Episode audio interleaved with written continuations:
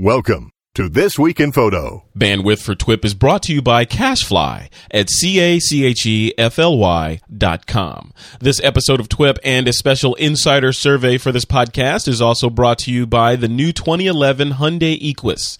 Discover the Hyundai Equus. It's the new premium luxury sedan from Hyundai, offering first-class refinement and features. Take the insider survey for this podcast at podcastinsidersurvey.com.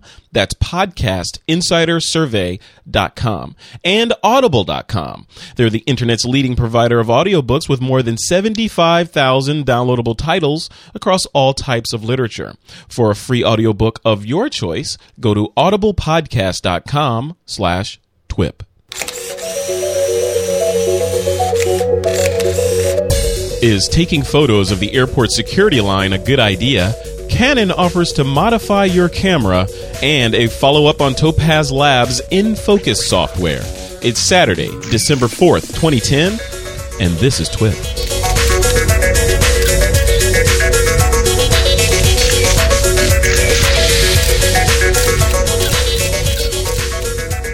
And welcome back to TWIP, your weekly source of photographic inspiration. I am your host, Frederick Van Johnson, and joining me today on the show are Miss Nicole Young and Mr. Derrick Story. Hey, guys. Hello. All right, Nicole, uh, what have you been up to over the last couple of weeks? Are you are you busy over there preparing for the holidays? I, I, you know, I've just been working. I got uh, spent a little bit of time with my family. Flew out to see them in Nebraska, so I'm just kind of back sitting at my computer and editing photos and answering you're, Photoshop questions. But you so. are you are the the iStock person, so I'm sure you're doing seasonal photography and shots You know, of snow and Santa and all that stuff, Here's right? here's a secret. It's too late.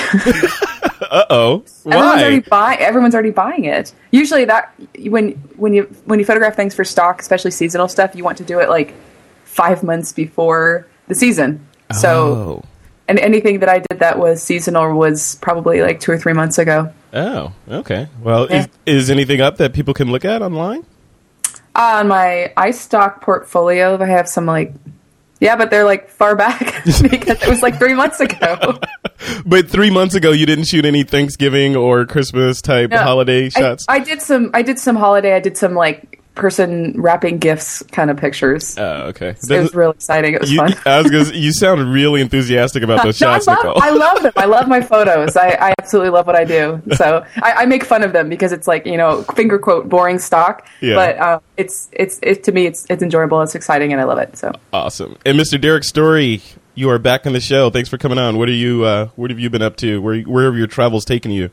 Well, I was down in lovely Ventura recording the uh, iPhoto 11. Oh Uh, yeah, how'd that go? It went really well. It was fun. It That was that was with Lynda, right? Lynda.com. that's with Lynda. Yeah, yeah. It, it's a fun app to play with. You know, there's there's a lot of a lot of good stuff in there. So we had a great time, and uh, you know, you just kind of put pedal to the metal for a week, and uh, you know, get this thing done. And uh, I think it turned out well. Uh, I'm looking forward. It'll be in the library here, hopefully later this month. Oh, very cool. Okay, so in a word or two words, should I switch from Lightroom over to iPhoto as my primary digital asset management app? That word would be no. Okay, got it. That's one word. you you've moved beyond iPhoto, uh, Frederick. yes, It's in your rearview mirror. yes. But but but for someone coming in into uh, digital asset management and you know doing fun stuff on the output side, it's fabulous. It's fabulous. But uh, you know, not you, Frederick. No. But you know, but just like, what's the highlight of the app? Like, what's what's the tent pole that you'd say? Okay, if you if you are in the the genre of the audience that needs to that would be gravitating towards iPhoto, what would you point them to as like the main feature that's knocked their socks off? Well, I, I think output and sharing is it's very strong there, and I think what it does, what that app does, it does a good job of getting people to know where their photos are, and then getting them off their hard drive and getting them out into the world. Rather uh, sharing them online, you know, connecting through Facebook and Flickr, or making books or making greeting cards, you know, all that sort of stuff. It's it's really good at saying, hey, look, you've got interesting stuff here. Share it, get it out there, and it makes it easy to do that. And I, th- I think that's where it's really strong. Yeah, iPhoto comes pre-installed on Macintosh. Computers, right? Mm-hmm. Yeah, I yeah. think that's I mean, I think that's one of the greatest things about it because if you have a Mac, you have that software, and it's really, really, really good software for being, I guess, free. You know. Yeah. Well, yeah, my old my old joke is that I say a thousand times, but I never get tired of doing. I laugh at it every time. Which is Steve Jobs says that iPhoto is free. You just have to buy a Mac to get it. Yeah, we'll throw it in just like that. All right, guys. Uh, before we continue, I want to give a quick nod to a new sponsor that has joined the This Week in Photo family. This episode is brought to you by the 2011 Hyundai Equus. We're surveying our podcast audience to learn about their uh, photography preferences, their favorite accessories, and more. So just go over to podcastinsidersurvey.com. Tell us what you think, and we'll let you know what the other listeners of this podcast say in an upcoming episode. And while you're over there, you should check out the new 2011 Hyundai Equus. It's fe- it features first class amenities like um, advanced technologies with like forward view, cornering cameras, all that crazy stuff like cruise control, a collision warning system, uh, which is my horn on my car, and or other people's. or other peoples. And this cool thing, I thought this was really cool. They have a their owner's manual instead of giving you like this thick book that sits in your glove compartment forever. It's an it's a iPad app. You know, the whole manual is in an iPad app. Hopefully, it's got some interactivity and stuff in there. That's Nice. It's awesome. have, yeah. have you got yours yet, Fred? Uh, my iPad or my my Hyundai? Yeah, your Hyundai. uh, no, I'm waiting on it. So as soon as they send it over, Oh, I'll drive- oh, oh, oh, oh, oh. hopefully Christmas there'll be a car with a bow. I always wanted a car in the driveway with a bow on it on Christmas Who, morning. You who even does that? I see all those commercials, and I'm like, do people actually do that? So You know, off topic, but Well, what know, I want to know is where do you get the bows? Where- Yeah. those gigantic like Gulliver's Travel size bows. you know, they may. It's possible they come with the car. You know, I don't know. I don't Yes, know. yeah. If you buy a car and you say I want a bow because it's a gift, maybe they have a whole gifting department. Well, that they, well, the thing is, if you buy it with a car, it's four hundred dollars. If you get it separately, it's twenty five dollars. So I love it. That could be a little cottage industry, a little vertical right there. You know. All right. I'll stick to what I'm doing. Yeah, there you go. that would be quite a leap for you, Derrick. All right. Well, if you want to discover a new kind of luxury and and uh, participate in our special survey for this podcast, brought to you by, of course, the 2011 Hyundai Equus, just go over to podcastinsidersurvey.com. Again, that's podcastinsidersurvey.com. All right, guys. Uh, before we jump into the news, Derrick, I had a question for you because you are, you know, I, I put you in the bracket of, you know, not only excellent photographer, you know, multimediographer, all this stuff, but you're a Mac uh, expert. So AirPlay, which just came out, AirPlay, for those of you don't know about, is a technology that Apple rolled out in the latest release of its iPad, iPhone software, and iTunes, I guess, that allows you to play media from your device to uh, things that can receive it. So basically, if you have a an Air uh, Apple TV connected to your television, you can play stuff from your phone or your iPad directly to that television. Derrick, I was wondering, is there a way to play photo albums from your device on a on an AirPlay connected device? You know about that? Uh, well, you know, I think that's a great question, and and I, I don't know. I, I haven't got that far yet. I sort of I got stuck on AirPrint, you know, and, and sort of was growling and grousing about that whole thing because I didn't realize you had to have like a special HP printer. It doesn't work, you know. You have to go, otherwise you have to go to like you know the hack approach to, to printing from there. But I was thinking the same thing and and was going to play with it. The problem with AirPlay for me, it, it, it goes the wrong way. You know, I I don't really want to stream from my iPad to. Um, or you know the way that people talk about a lot is not the way I want to go. Not from my iPad to to my stereo system. I usually just have a hard disk with all my stuff on it and just stream it throughout my studio. But Yeah. but I, I think it's an interesting idea. To, uh, you know, I like playing with these sort of things to see how far you can stretch them. Even though Apple likes to lock them down, you know, it's always fun to see which uh, you know what you can find and what make it work. And you know, maybe I'll play with that a little bit. and We'll talk about it next show. Yeah, that would be great. Yeah, it's uh, and I, I I agree with you. The I would love if if it went the other direction. Right now, you can to you know I can play music from my from my main iMac here throughout the mm-hmm. house to you know whatever devices like the the Airport Yeah. Expresses and all that stuff. Um, and I would love to be able to say, "Oh, look, there's an iPhone on the network. I want to play through that," you know, or or be able to pull media from my iMac, which where all my movies and music are stored, and play them on my phone. You know, so Yeah, I you know I just want to s- spend an afternoon, you know, just being hackish with all this sort of stuff and and seeing where you know where you can take it. I mean, I'm using my old uh, Apple TV right now as a media server because it's got the hard disk in it, and uh, it, it's working out, you know, really well because. Uh, and I wrote a little article on it, and it, it I guess a lot of other people like that idea too. You, I, you know, because mine's in the closet now. You gotta po- no. point me to that article. Oh man, pull that! Oh, that that you can do a lot with that puppy. It's uh, uh, you know, you, you hook it in basically because you. It sounds like you already have your system set up. You Yeah. know, uh, you just plug it into the system. Your little remote works with it. Uh, you know, you, configure it, and you don't even have to have the TV on or anything for the music stuff once you get it configured. And it's works out really well. Mine's got like a 160 gig hard drive, I think, and so there's a lot of stuff on there. Very cool. All right, well, we'll definitely link to that to, for the folks that are interested in that in the show notes for this episode. All right, uh, let's jump into the news. This first story um, is really interesting and is a little frightening, actually. The, all this stuff. This is this first story is is titled "I was detained by the TSA," and it's about a photographer who was detained for about a half an hour before he got on his flight for taking photos with his iPhone. Uh, I presume it's his iPhone um, of the security line and those new, you know, I call them booty scanners, but the. And naked scanners. the naked scanners that can see all your quote unquote junk, you know, as you pass through security.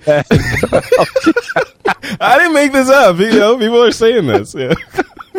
so apparently this guy got detained because he was taking pictures um, of their advanced imaging machines and the the i guess the story piece of this is there's i guess paragraph 2.7 of the tsa screening manual says that it is legal to do that now derrick you travel a whole heck of a lot um, where do you fall on this would you would you test that law you know if you if you were kind of going through and you just wanted to take some pictures for a blog post about the TSA, would you would you test it and see what see how far you could go? You know, I, you're right. I do travel a lot, and so I'm I'm looking just to get through the darn thing. So my my approach is, look, you know, just be low profile. Just you know, take my shoes and my belt off. They always have to go through my bag because you know they hate the way I pack my bag, so they always go through that.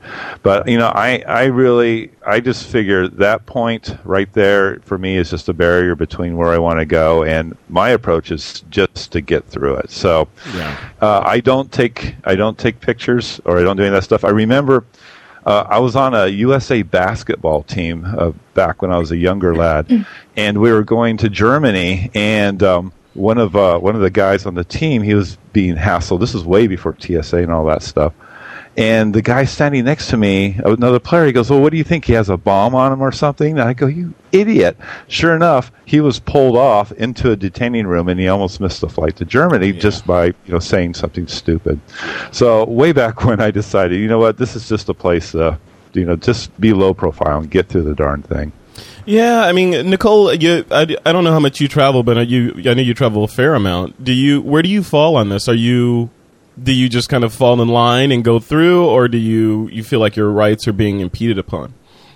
Well, I mean, when it comes to the new scanners and stuff, that's like a completely different story because I don't, I don't really feel comfortable with a lot of the stuff that they're doing. Um, but when it comes to the photography side of it, you know, I went actually went to the TSA website and it does say that it is okay for you to take pictures as long as you're not like interfering with the TSA operations and you're not making anything, you know, I, I don't remember the exact wording, but something, you know, just as long as you're not making it a big deal and you're not in, getting in their way. And so we don't, we, with this guy, we don't really know what his approach was. If he was just like standing there and, you know, I mean, you can sneak photos. It's so easy to sneak photos. And maybe he was doing that and somebody just happened to see him and they took him aside and they, they made a big deal out of it, you know, or he could have been like making, you know, like holding it up like a camera and looking and really getting into it, you know, and then maybe that looked a little bit more suspicious. But, Yeah, and I could see it from their side. If they see somebody sneaking a photo, yeah, that looks a little bit more suspicious, you know, but it's okay, you know. So it's it's kind of weird, and I don't know. It's it's really kind of controversial because you know you know I don't want to say oh well you know the TSA they're just you know they're they're not they're just trying to make things difficult and they're trying to make it you know a, a you know make him look bad and all this stuff and because they didn't really know what to do they were all look, looking up all the info and trying to figure out if what he was doing was okay telling him he had to delete the photos and it's like well do they know what they're doing or Yeah. you know are they just or do they think they know what they're doing or are they actually you know Or yeah, it's kind of like it's kind of like uh, like security guards gone wild. You know, Yeah. you get a you get a little sip of power, and you and you're not exactly sure what the law is, but you kind of know that I don't know if this is legal, so I'm going to err on the side of it's not legal, and you know, exercise my authority over this helpless person. Yeah. But you also have to feel. I feel for them, you know, with all the other stuff, with people, you know, the people they're saying they get groped and whatever. Uh, from their side, from the TSA's perspective, they're standing there like getting yelled at and getting, you know, like having these horrible things to- said to them all the time as people are going through this process. The people that don't want to go through the scanners and understand what's going on. So I can see where it's just they feel like they're being harassed in some way. You know, Yeah, well, I they, they took the job you though. You know, Well, they, they took the yeah. gig. So I, I don't think you should test things. You know, I don't think you Yeah, should go I mean, a little diplomacy goes what a long way. Yeah. In, in these but situations. I, I agree. I'm you know for me when I go into airport mode, I'm I'm in cattle mode. You know, I'm like okay, Yeah. moo, whatever. Go over there, okay, moo. Okay, you know, I just feel like I'm I'm a piece of meat until I get my bags on the other side and I'm out of the airport. Then I can take my I go back into Frederick mode. But Yeah. you know, but then there, where's that line at? Now I'm going to read the this line from from the uh, the TSA screening manual. It says TSA does not prohibit the public does not prohibit the public, passengers, or press from photographing, videotaping, uh, videotape, or filming uh, screening locations unless the activity interferes with a TSO's uh, ability to perform his or her duties or prevents the orderly flow of individuals through the screening location. So it says, yeah, as long as you're not being an ass, you can, you know, take photos, but clearly this guy I mean you're right Nicole maybe he was being an ass but from his blog post it looks like he was being fairly innocuous as he was going through the line and they saw the camera and said oh you know terrorist we better get him so yeah, I mean this this stuff. I mean happens fairly regularly in different areas. I mean, there's the other story with the photographer who had photographed Obama that was used for the poster, and she was shooting out in front of the the White House in in, in an okay area, in a public area, shooting someone on a stroller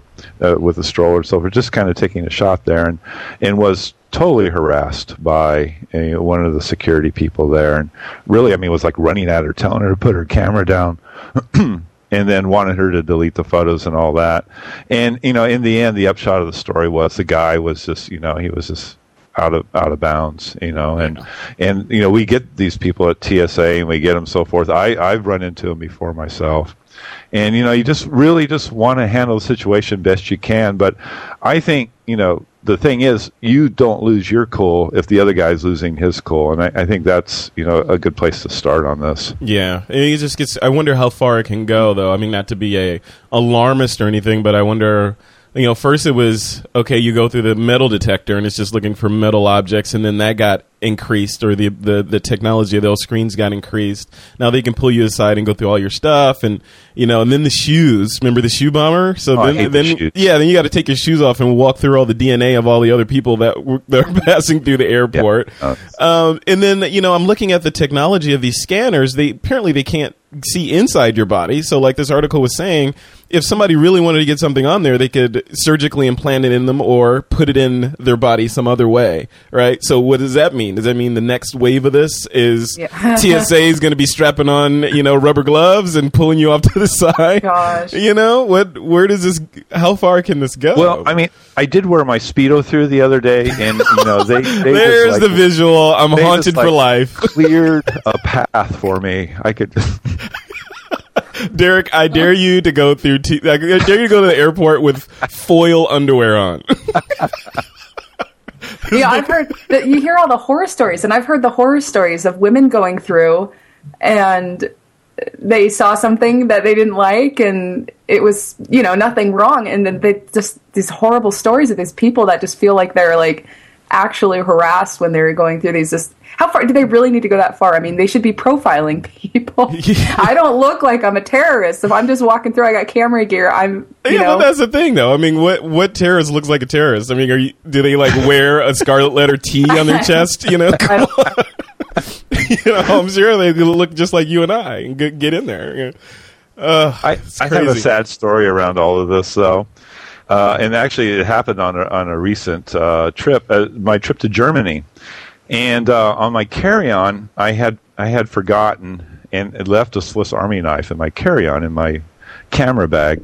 And uh, you know, I and I I went through Philadelphia, and then you know I went through uh, Munich and all the, and I didn't discover that it was in there until I was getting ready to come back, and I was in the airport. I had already checked my other bag, and I just said, "Oh, I don't want to throw this thing away, but I don't want to be pulled over." And I just go, "You know what? I'm just going to put it back where it was, since I made it this far."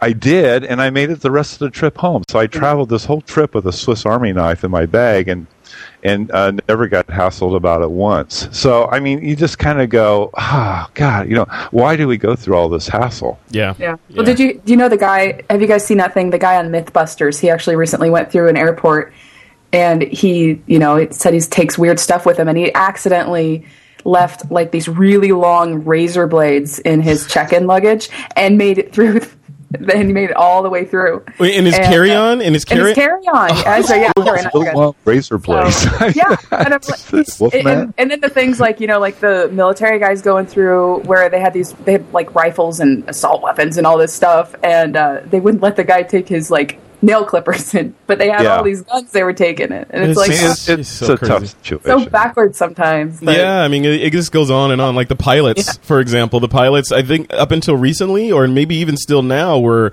subject to screening as well. But you know, they're the pilots. If they wanted to do something, they could just crash the plane. You know, and they have weapons in the cockpit now. So, well, they yeah, and they just finally, I think they just finally backed off on that. Now I think they're going to a little ID system so the pilots can get through fast. So. yeah, yeah. But you're right, you know, it's the pilot.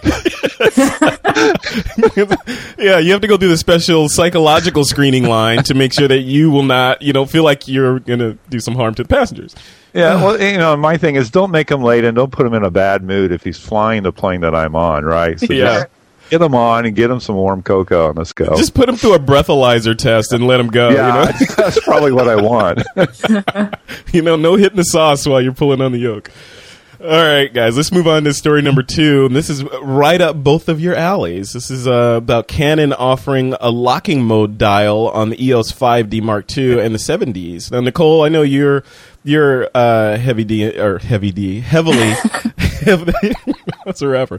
Uh, you're heavily into this stuff. Uh, you wanna you wanna comment on this? Uh, well, I have a 7D, which does not have the lock, and then I have a 60D, which does have the lock. What is this lock? I mean, uh, what is it? you.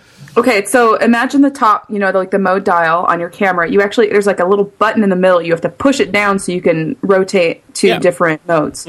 So uh, I don't, you know, it's it's. I would say the one thing that's kind of, you know, when I when I use my 60D a whole bunch and then I go to my 70, uh, I forget that you know one had the lock and one didn't. So especially if I'm going from my 70 to my 60D, I, I feel like just t- twisting it, and I'm like, oh, I have to push that button. Um, I don't I don't really see I, I've never accidentally you know while shooting switched modes. Yeah. Um, you know it, it's it's so out of the way from where I'm I'm holding the camera and doing anything with it. It's it's not even an issue for me.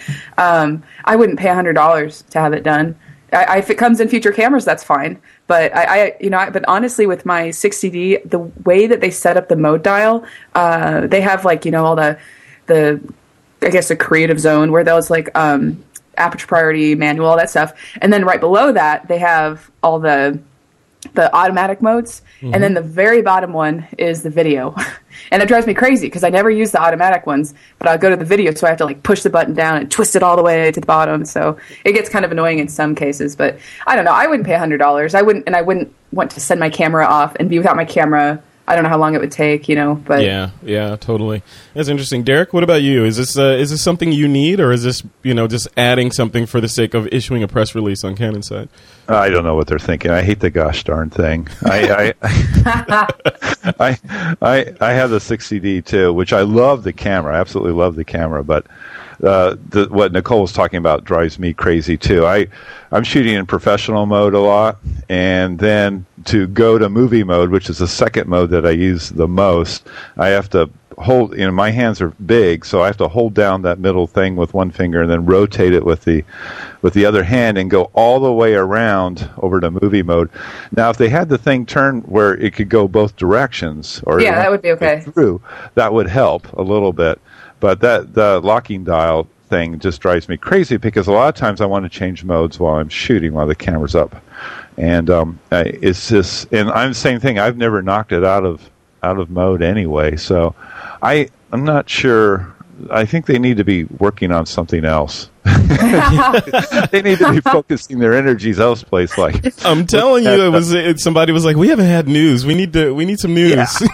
they, should, they should be looking at the d7000 and be thinking hmm there's maybe we should look at this camera That's what I'm saying. I'm going to talk about that a little later. I've had one courtesy, courtesy of Borrow Lenses for a while, and uh, you know, I'll tell you what my initial impressions of the D7000 are a little bit later. okay Um, all right. The uh, the next story up is about Topaz Labs. We talked about them. I think I made them my pick. Um, it was last week or the week before on their InFocus software. But two things. First, the the I took the InFocus software out, or I didn't take the software out. I took my camera out and took some out of focus images and did a test um, of the InFocus software because it was like last. I mean, if you guys remember on the episode, listeners, if you remember on the episode uh, where I was raving about it, I was like, if this thing is true, that means you know you might have. Say you went to some exotic location and that one shot of that crazy gorilla, you know, that you got was slightly soft, and you wanted to sharpen it up, you could do it with this software according to what we what I was looking at on the website. But unfortunately, when I went to try it out, it, that was not the case. Unless I was there's a missing dial or some button I didn't press. And I did a I did a quick video review of it on this week in photos. Just go to thisweekinphoto.com and search for topaz or infocus or whatever and you'll find it. But have you guys had a chance to play with this software at all or have you seen it? I don't I use a lot of plugins, so. Yeah. What about you derrick? Have you seen it? No, I, I mean, uh, I, I remember you talking about it and thought, okay, we're covered. Mm-hmm. And yeah you, were, you were a little bit more excited about it than you are today. I well, look at my video. I was, you know, my tweet had the hash the the, the pound disappointed in it. you know? I mean, you know, and I felt bad because I was like, you know, I was excited about it on the show, and I was like, you know, raving about it, and I'm sure people went to check it out. I'm, um, I'm sure a couple of people may have purchased it, but then I went on the show when I was raving about it. I said I was going to test it, which I did, and you know, the test results came back negative. So- well, it sounds like it's just another sharpening software. Is that basically all it is? Yeah, I mean, it, I'm, I'm not the engineer, but what it was doing from my layman's eyes was it was trying to do some semblance of sharpening, kind of like smart sharpen in Photoshop, but it was throwing noise and stuff in there. Unless uh-huh. it, it just it just was not doing. I was expecting. You know that I could take a series of out of focus images. You know, some of them just slightly out of focus, mm-hmm. all the way up to this is mush. And I tried it on most of those, and you know, even on the one that was slightly out of focus, it didn't do anything more than I could have done in Photoshop. So, yeah. So, if uh, listeners, if you're interested in seeing that review, just go to go over to. I think I did a hot link to it at f, fvj.me slash infocus review, infocus dash review, or we'll link to it from the show notes from this post.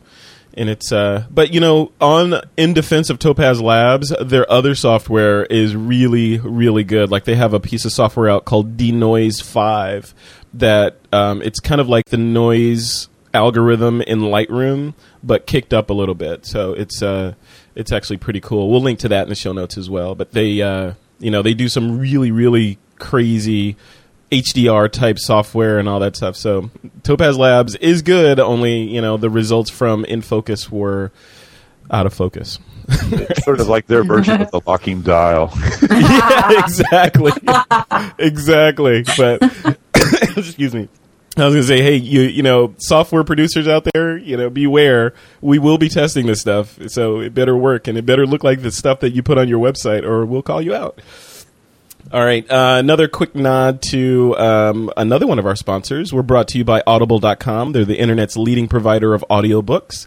They've got more than 75,000 downloadable titles across all types of literature, featuring audio versions of many New York Times bestsellers. And if uh, the listeners of this podcast would like a free audiobook, you can try out the service. All you need to do is go to audiblepodcast.com slash twip.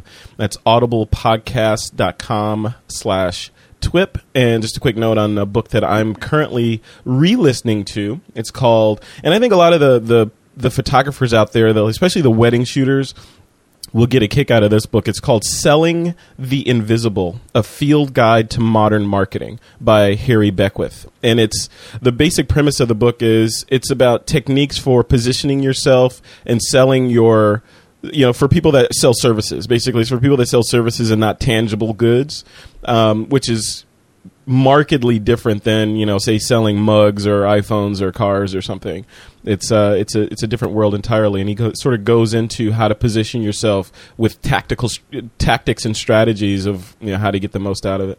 Um, and this is an audiobook i you know just go to itunes or where or audible.com and search for selling the invisible and you'll see it oh, derrick are you are you listening to anything in particular right yeah, now? you know, I just actually listened to one of my favorites for the second time again on a recent trip, uh, Into Thin Air by Jon Krakauer. Mm.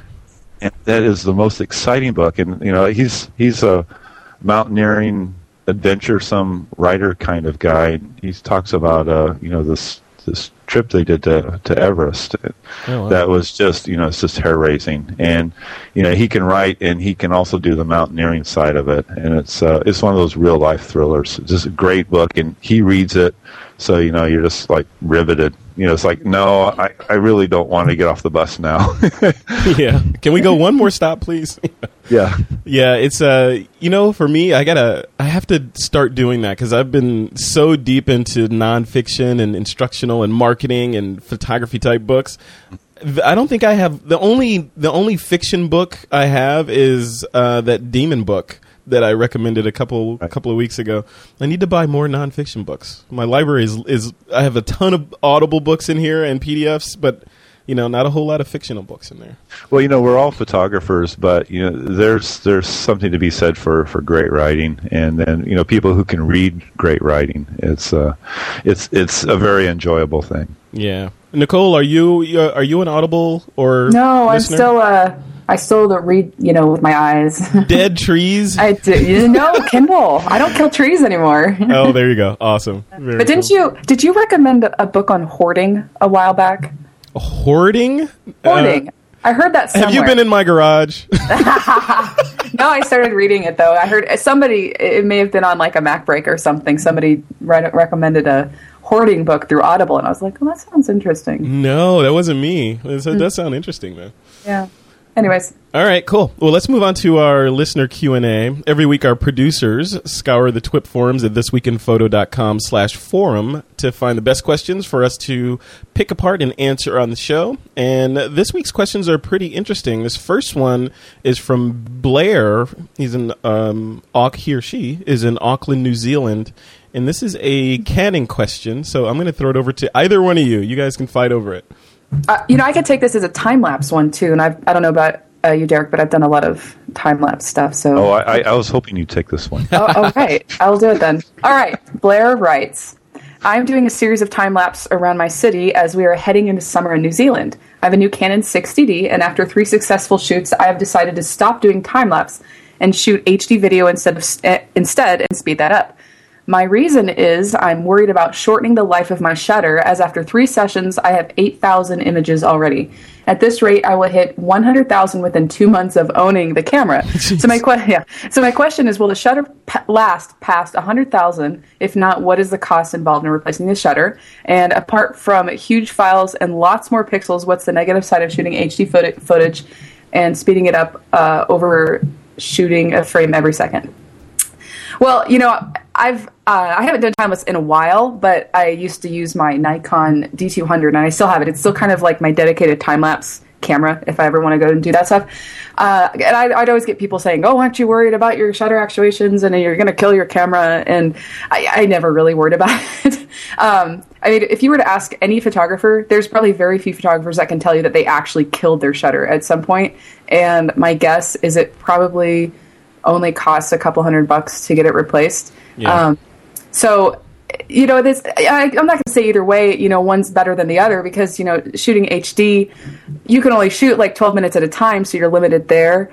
Um, you, you know, if you want to do like a really lengthy time lapse of something that's like several hours long, you won't be able to. You know, doing the shutter, you know, with actual photos is going to be better for that type. Um, so if shooting HD footage works, you know, I mean, you do have to worry about other things like heating up your camera when it's, you know, if you're going to do a whole bunch of videos one after the other.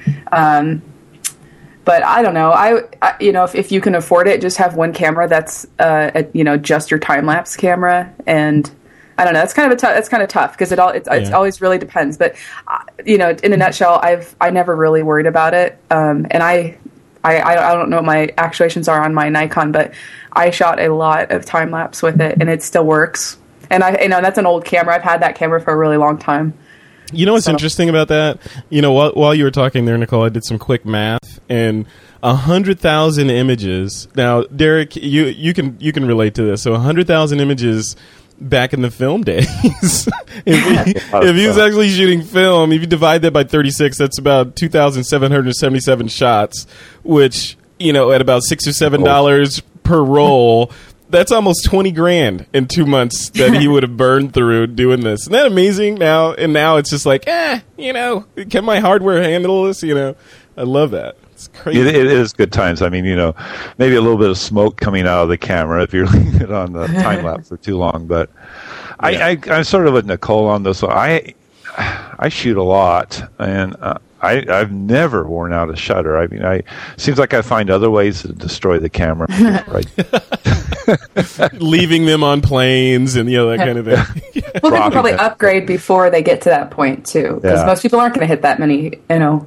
But yeah. and, and I sort of think it's like the the date on a milk carton too. I mean, you know, they it's sort of like they're guaranteeing it up to that point, but you yeah. know, in real life, it probably is and if you for... like in, in the milk carton, if you push beyond that date, it's just cheese. You can still eat it, right? Oh gosh.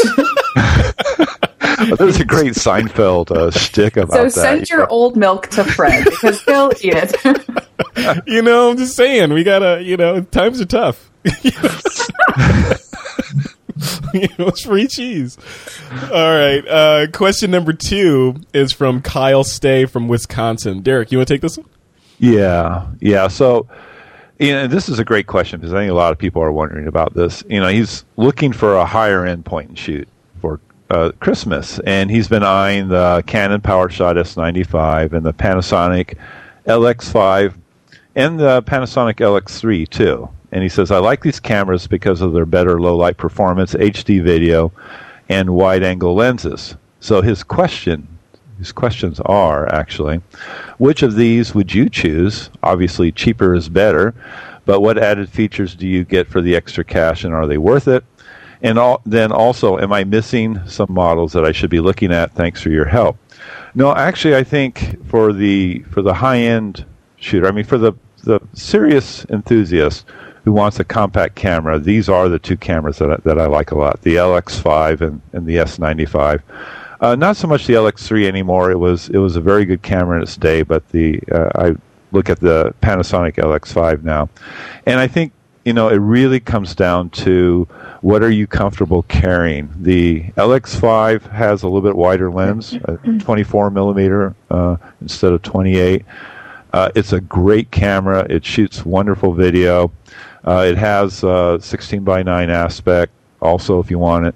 Uh, just terrific. Hot shoe. It, it's it's a beautiful camera, but it's a little bit bigger. It's more of a, a jeans pocket camera. Mm. And the S95 uh, 28 millimeter on the wide end f2 uh, is is a terrific camera, and it but it fits in your top shirt pocket. And I lean a little bit more, just slightly more towards the S95 because I like the little bit smaller camera. But uh, it comes down to either one of those. I think pick them up, feel them, shoot with them, and then whichever one feels best, you've made a good decision. They're both great, great cameras. Awesome. You know, I'll say that Canon, that's S95. I've I I don't really look into uh, point and shoots a whole lot, but every once in a while I'll see one and I play with one at my camera store at Pictureline, and uh, I always go in there and I pick that thing up and I take pictures with it because it's so much fun. Like there's some really crazy things it can do, like shoot in uh, fisheye mode, and you know you can do the things like you can with now with the 60D, like you can add uh, miniaturized effects, and uh, it's it's really fun. there and point and shoot is a point and shoot, you know if you get a good brand and you just want to take normal pictures, I think for the most part, anything you get that's new, you're going to be happy with. But I like that one because it's just kind of unique.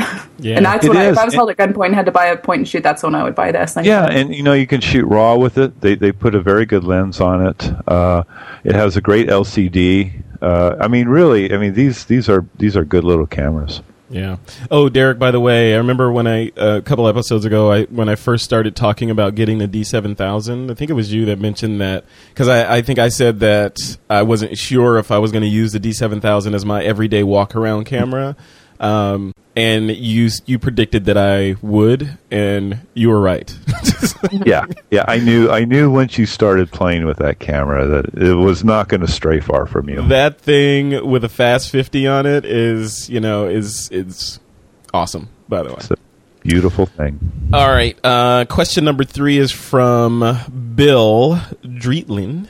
And um, he says, I own a Nikon D50 and have been happily shooting with it, or been happy shooting with it for the past five years or so, but I think I'm ready to upgrade my gear. In the past, I upgraded my lenses with a Nikon 35mm 1 f1.8 and a Nikon 18, 18 to 70 uh, f35 to 45. I chose them for the metal mount, which I like because I've busted a few past plastic mounts. So his question is At what point should he consider upgrading the camera body? He's a photo enthu- enthusiast and he's experimenting with different styles, but not a pro. Um, you know, I'm gonna I'm gonna throw that out to the crowd. My my thoughts on that is like we've been saying on the show for years. It's not about the gear that you are shooting with. You know, you can do a whole heck of a lot with older bodies, and you know, it's uh, it's once you once you feel like you've mastered composition, lighting, exposure, and all that, you don't. You, then you can start thinking about moving up. But I don't think you have to upgrade just for the sake of upgrading. Now that said, there are some amazing bodies out there. So if you have the money and you want to play around with the latest and greatest, you can do that. But I wouldn't feel like you have to go out and get a, a better or a different camera body to make your photography better. Now, notwithstanding the you know the whole issue of quality, like plastic mounts versus metal mounts. Of course, if you if you're going to be shooting a lot and you want that durability, definitely upgrade for that purpose. But don't upgrade for the purpose of okay, if I spend another thousand dollars, my photography is going to get a thousand dollars better. Derrick, Yeah. what do you think about that? Well, uh, in all honesty, if I was shooting with a D50, I would run to the store and get the D7000. But you're a gear hog. Come on. I know, I know. I'm just telling you what I think. I I think the D7000 is is a is a terrific camera. It's fifteen hundred bucks or what you know discounted to whatever. Yeah.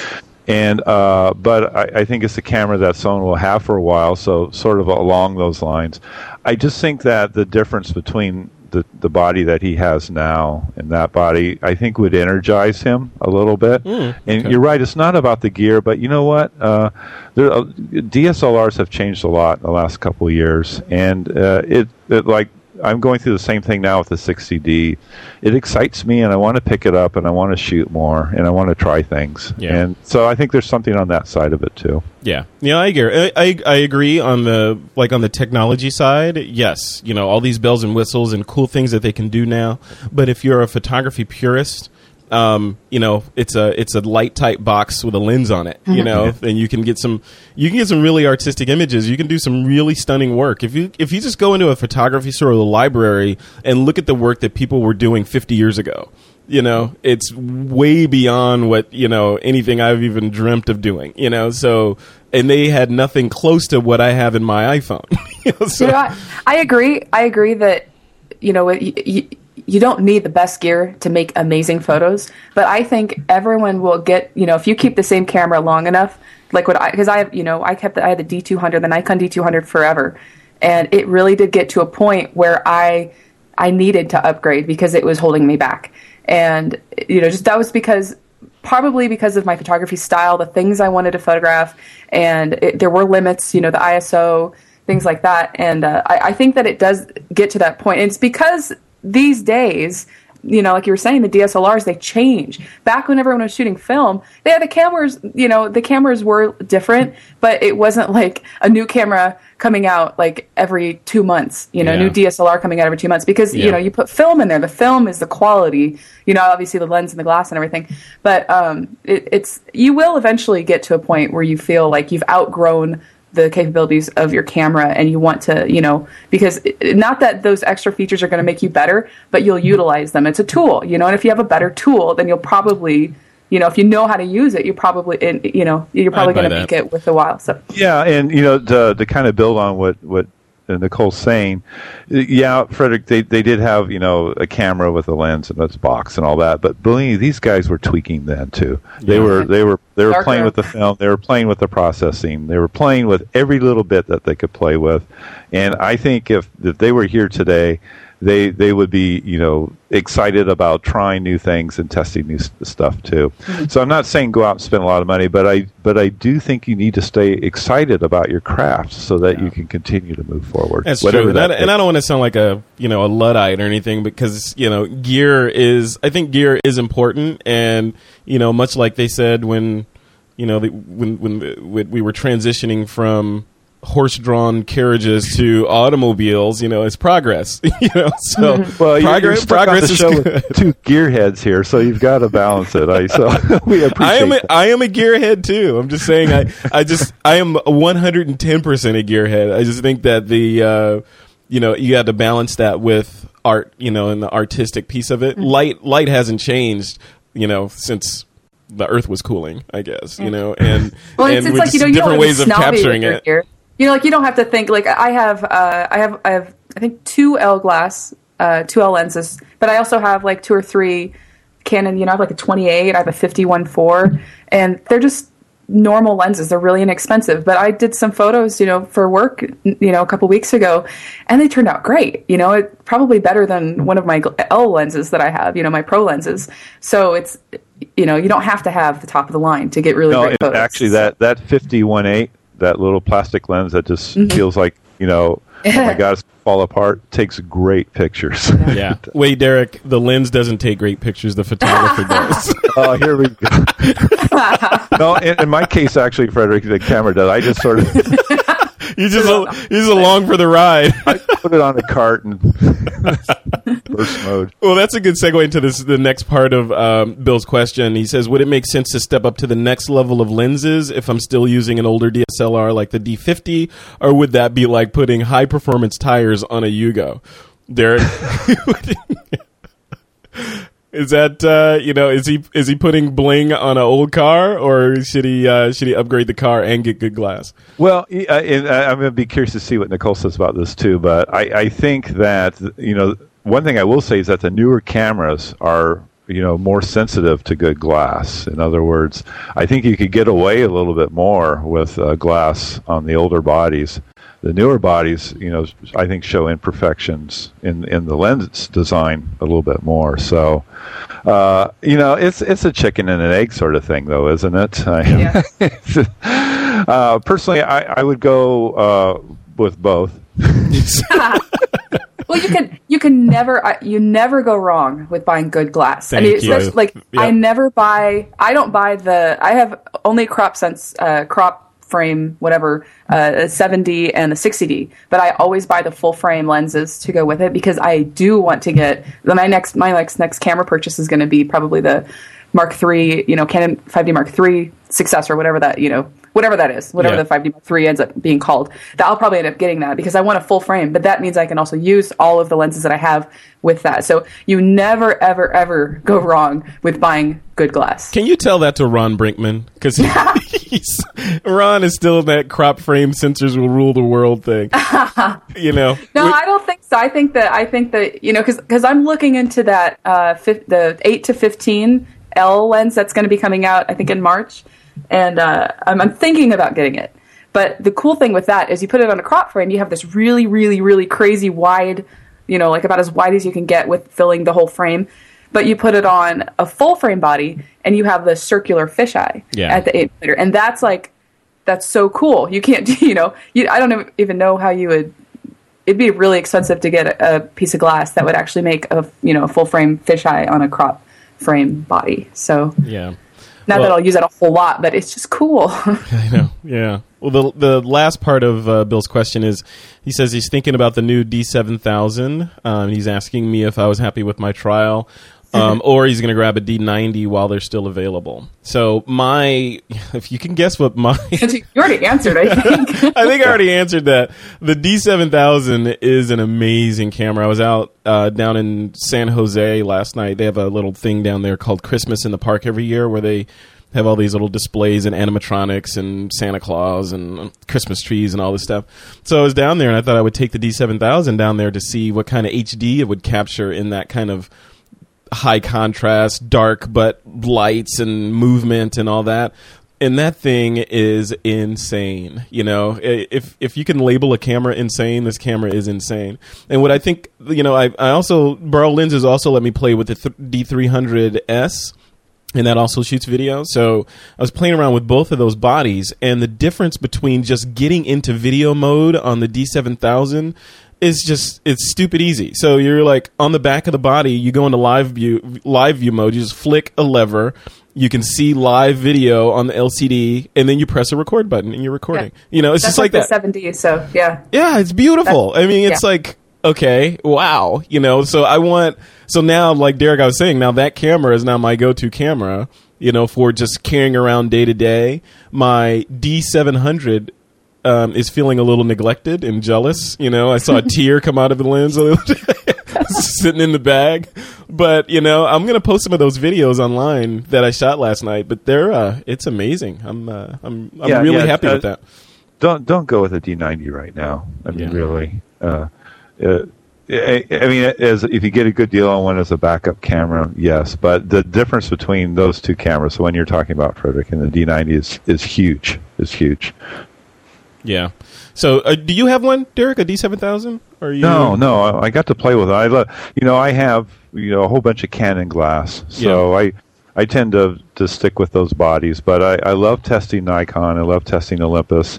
Uh, actually, we're you know hopefully on the in a couple of weeks when I'm on the show, I'll get to talk about the Olympus E5, Oh, okay. which I've been testing.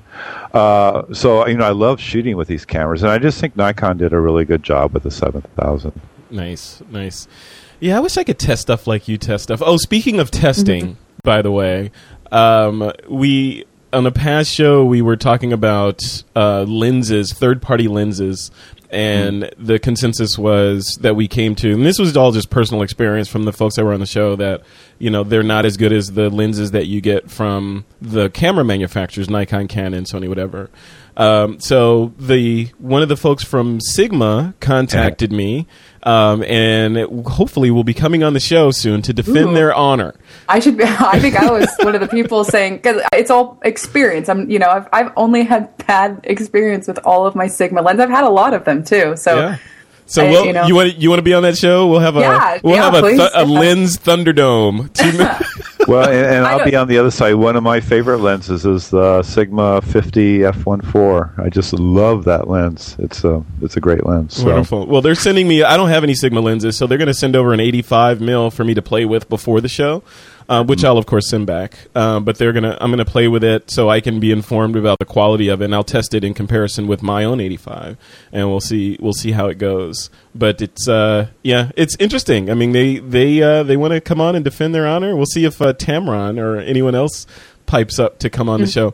But Josh from Josh Norum, he's uh he's the marketing guy over at borrowlenses.com piped up also and said he has some experience with those lin- with those lenses and wants to come on to talk from a kind of middleman standpoint of how good they are or not. You know, so Well, you know, th- I would be really interested to hear what he has to say because you know they he sees things being put through probably everyday use on the rugged side, mm-hmm. and uh, you know they have to kind of clean them up and then get them ready to go out again. So I, I bet he has some some very interesting stuff to Well, add.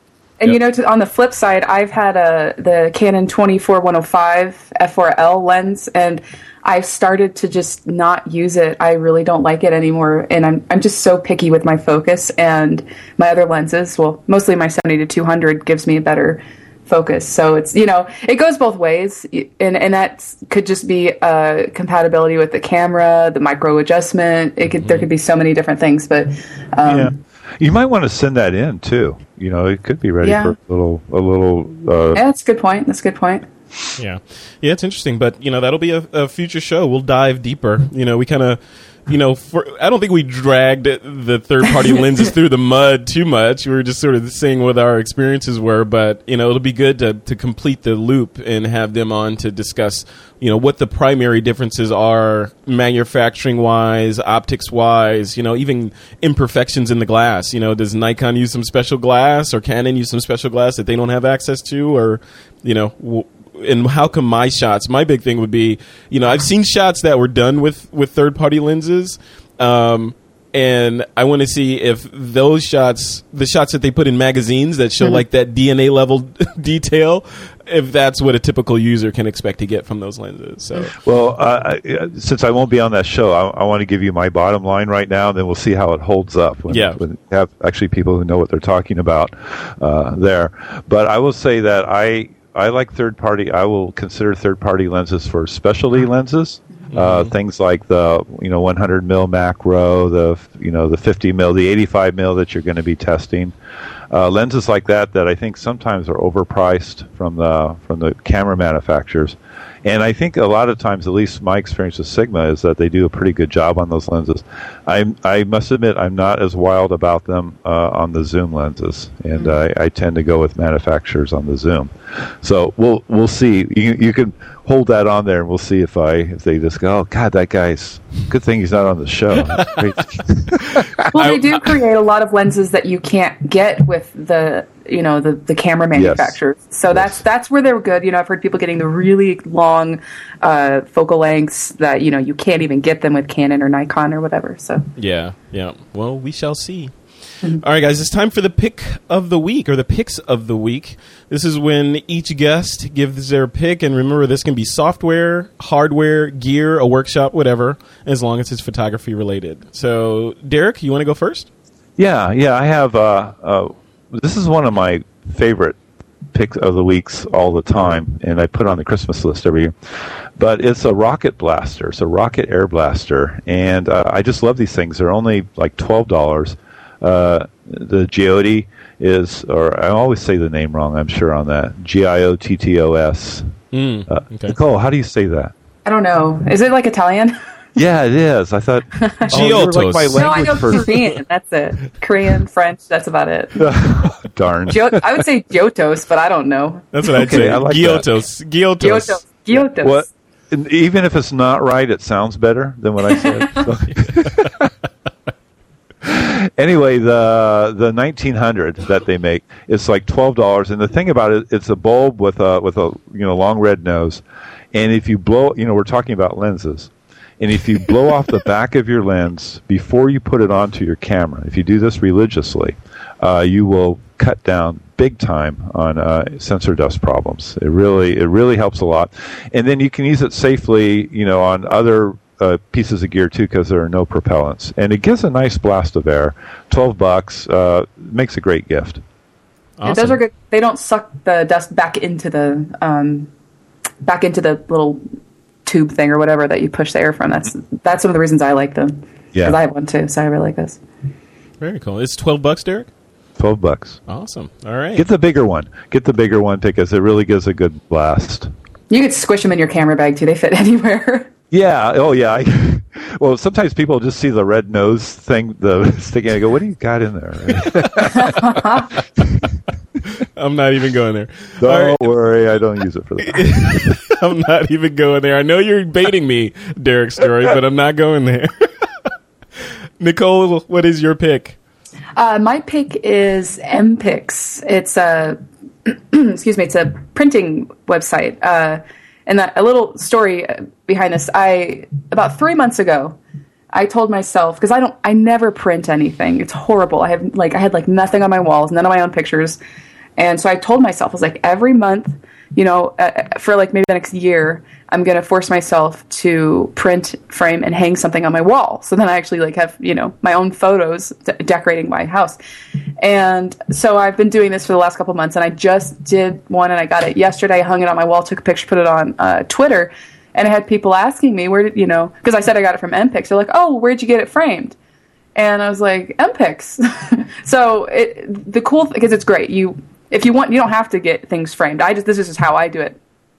I get it, uh, you know, they print it, they mat it, uh, they put glass on it, they put the frame on it, and then they, you know, like t- cover it all in the back so it looks really professional. And it literally comes ready to hang on your wall. It's Wow. it's so easy because I'm horrible. If I get a picture, and it costs so much to get things framed, and it's actually a pretty good deal if you do it through them, you know, because it costs for I think I got like uh, 12 by 18 uh, printed, frame matted, and it was just under a hundred dollars. And um, For the print, could- for the printing, For the- everything. every including shipping.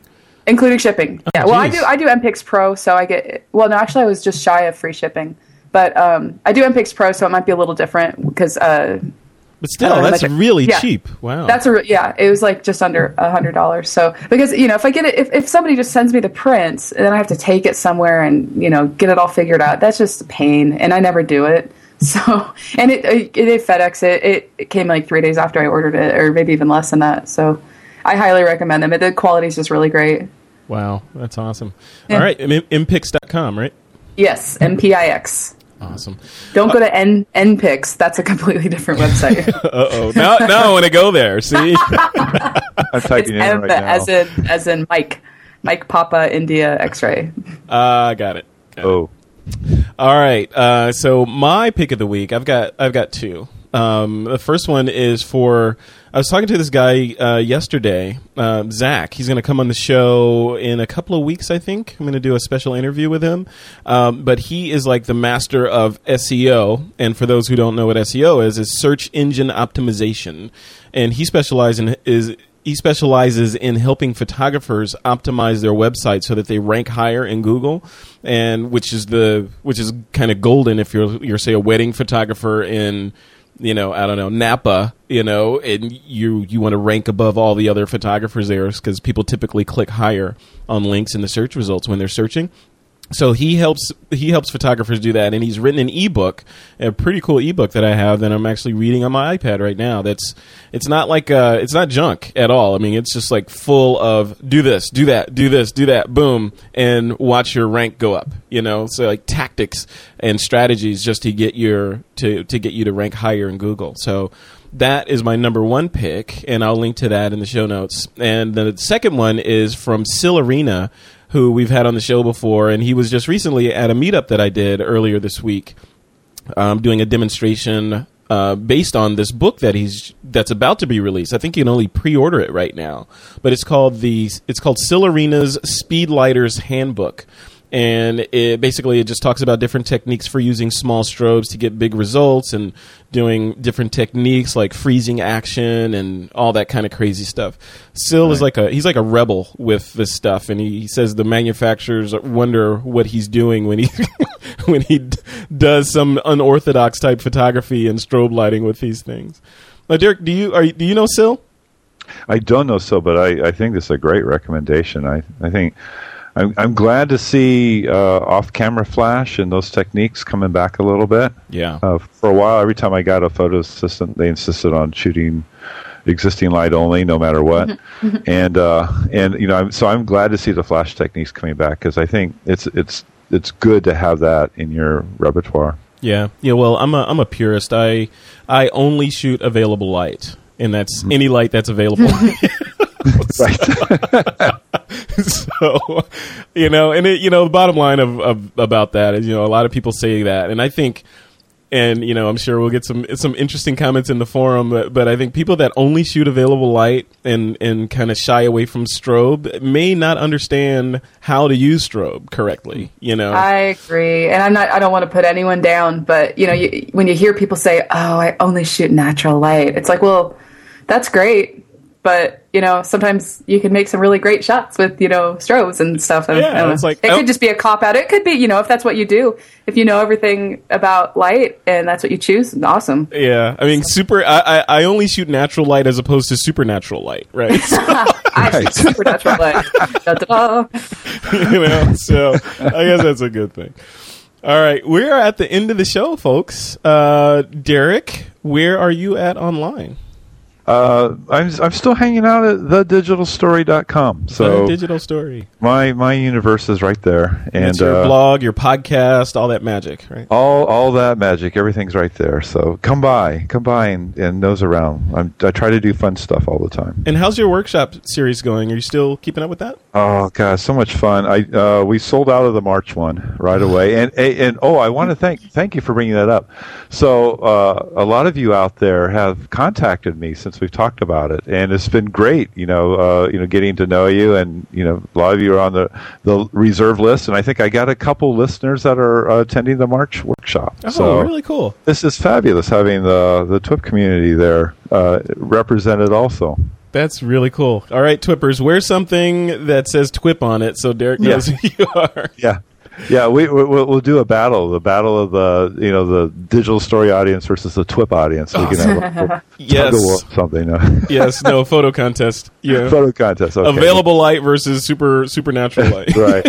right. All right, Nicole, where are you at online? Uh, you can find me on Twitter. It's Nicolesy, N I C O L E S Y. And I also blog at nicolesyblog.com. Awesome. Cool. Thanks, guys. This is uh, this has been a really informative show.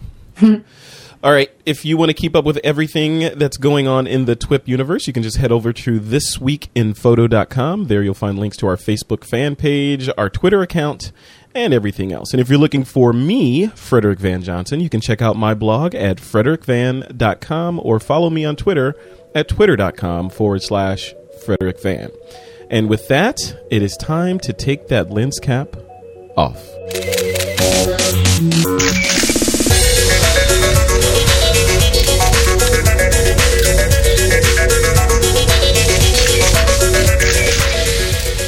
This Week in Photo is a Pixelcore.tv production, produced by Suzanne Llewellyn with technical producers John Riley and Alutha Jamakar.